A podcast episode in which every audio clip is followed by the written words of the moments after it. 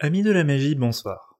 Nous allons aborder aujourd'hui, dans le cadre de notre catégorie lexique, le concept de puissance.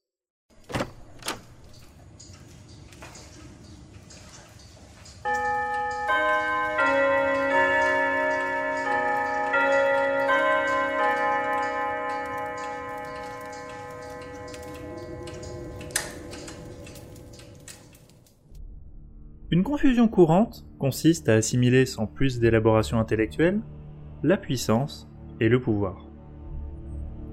Ce dernier terme relève en fait non de la magie, mais de la science politique ainsi que de la philosophie politique. Dans le contexte de ces disciplines, le mot pouvoir désigne, dans la plus grande généralité de sa définition, la capacité d'obtenir des autres qu'ils fassent ce que l'on désire les voir faire, donc qu'ils obéissent. Cette obéissance peut être obtenue par la force, c'est le hard power,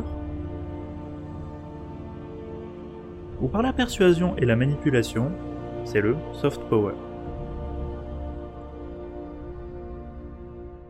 Une autre confusion propre au monde de la magie celle-ci conduit à tenir pour interchangeables les termes puissance et énergie. Si les deux ne sont pas sans lien, il est exagéré d'en faire des synonymes. Au sens strict, dans le cadre des pratiques arcaniques, l'énergie doit se définir comme un courant vectoriel porteur d'une information et d'une intention. C'est la force, au sens de ce mot en physique, qui est évertuée par la volonté et informée par le désir, afin que soit accompli un acte magique. Cette énergie peut être, tout comme le désir ou la volonté, imprégnée de plus ou moins de puissance propre selon le niveau personnel du magicien. Elle n'en est pas pour autant la puissance en elle-même. Mais qu'est-ce donc que la puissance?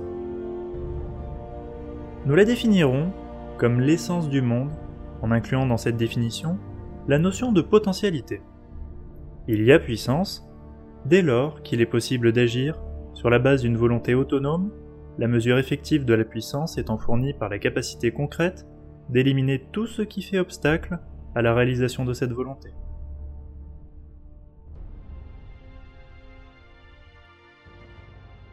On peut parler de toute puissance, c'est-à-dire l'objectif ultime de la voie magique, dans le cas où le niveau atteint par un pratiquant est tel que rien ne peut entraver son désir et sa volonté dans leur réalisation.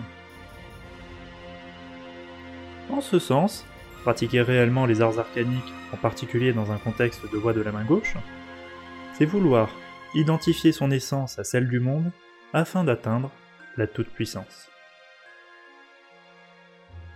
Il s'agit donc, stricto sensu, d'une tentative de divinisation reposant sur le rejet de toute forme de finitude. Que ma volonté soit faite est ainsi la parole magique par excellence. La puissance est alors la résultante de ce que l'intention et la volonté mettent en action par l'usage de l'énergie. La puissance peut à ce titre être étudiée comme cause et aussi comme effet. Le sixième principe hermétique de causalité, toute cause a son effet, tout effet a sa cause, est un peu le corollaire de la puissance, cette dernière étant dans le même temps le support de la cause comme la manifestation de l'effet. Deux remarques pour terminer. Les plus assidus d'entre vous se souviennent probablement que nous avons déjà rencontré ce concept de puissance dans le cadre de notre lexique lorsque nous avons parlé de la volonté en explicitant le concept nietzschéen de volonté de puissance. Je vous recommande de revoir ou de découvrir la vidéo concernée, laquelle vous apportera un point de vue complémentaire. Par ailleurs, en ce qui concerne la confusion entre puissance et pouvoir, il paraît nécessaire d'apporter une clarification ponctuelle. Lorsque Don Juan Matus explique à Carlos Castaneda comme nous l'avons vu dans l'épisode consacré à celui-ci, ce qu'est le pouvoir, il convient d'entendre par ce mot ce que nous appelons puissance.